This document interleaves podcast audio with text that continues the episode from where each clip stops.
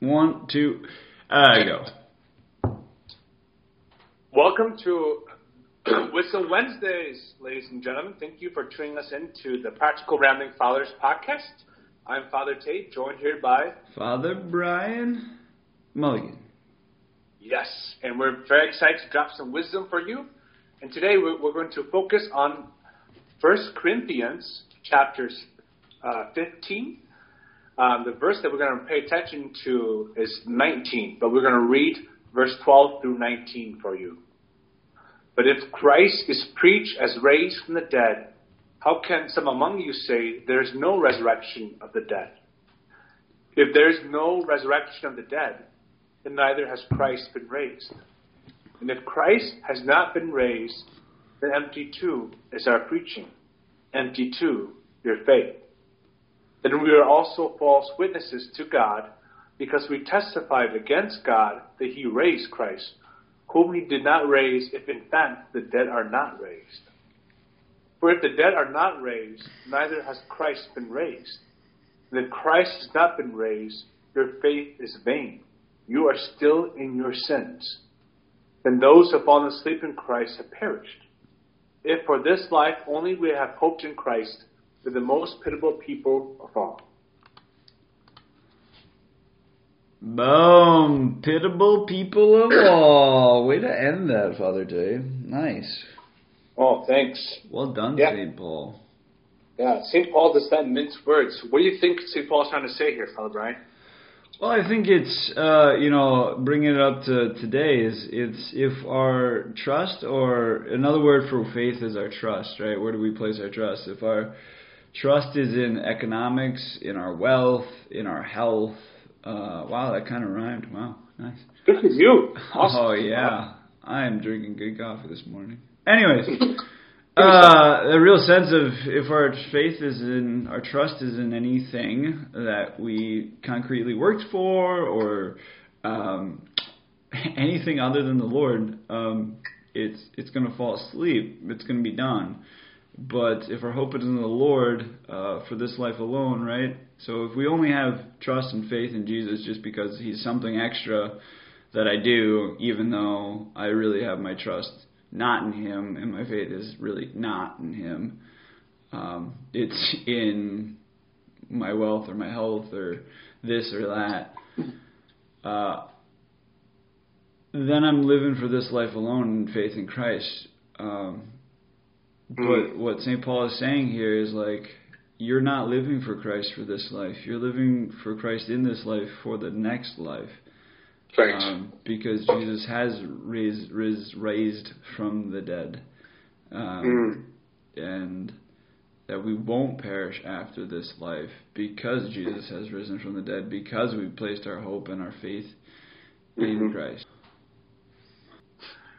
So what, Father Brian? What you shared is beautiful because it, it fits into our life. We know we know What I tried to do. people- What? So it's what I tried to do. Oh, thanks. you know, we, we all know those people, especially those uh, who, who who think their prime life is high school, right? So they always talk about the good old days.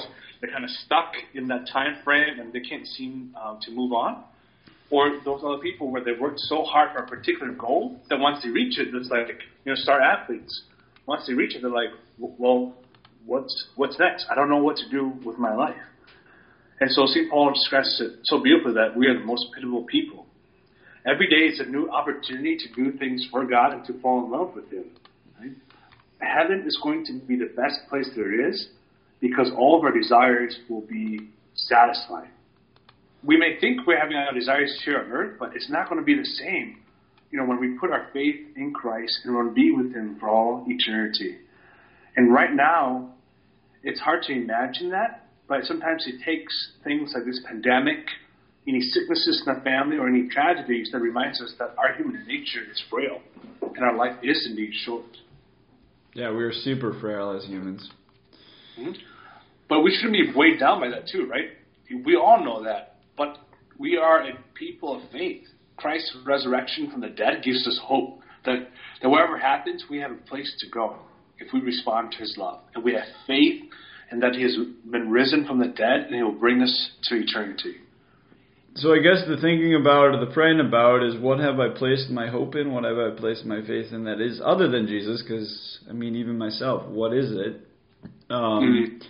And how can I, uh, with the Lord's grace, convert and say, okay, Lord, it's you alone. It's you alone that I'm going after. Um, it's not these material things. It's not my career. Um, it's not my family.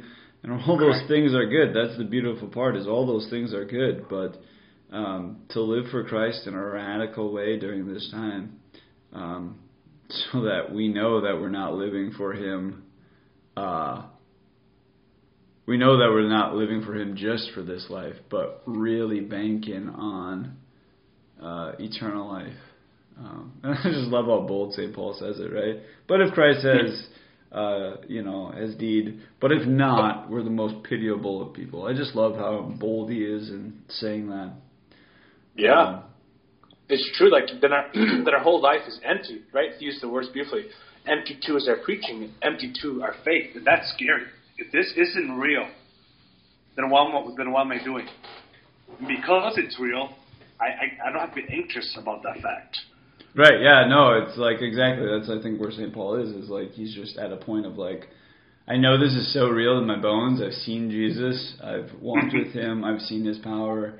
He's set so many people free by my words of faith, hope, and love in him. My preaching. My there's just a concrete, tangible thing, and that's the big thing about this whole hope thing, is that hope makes us move. Hope doesn't make us idealistic it mm-hmm. makes us move and we go like, no, this is Christ, and I'm living for Him uh, into the life mm-hmm. uh, in front of me.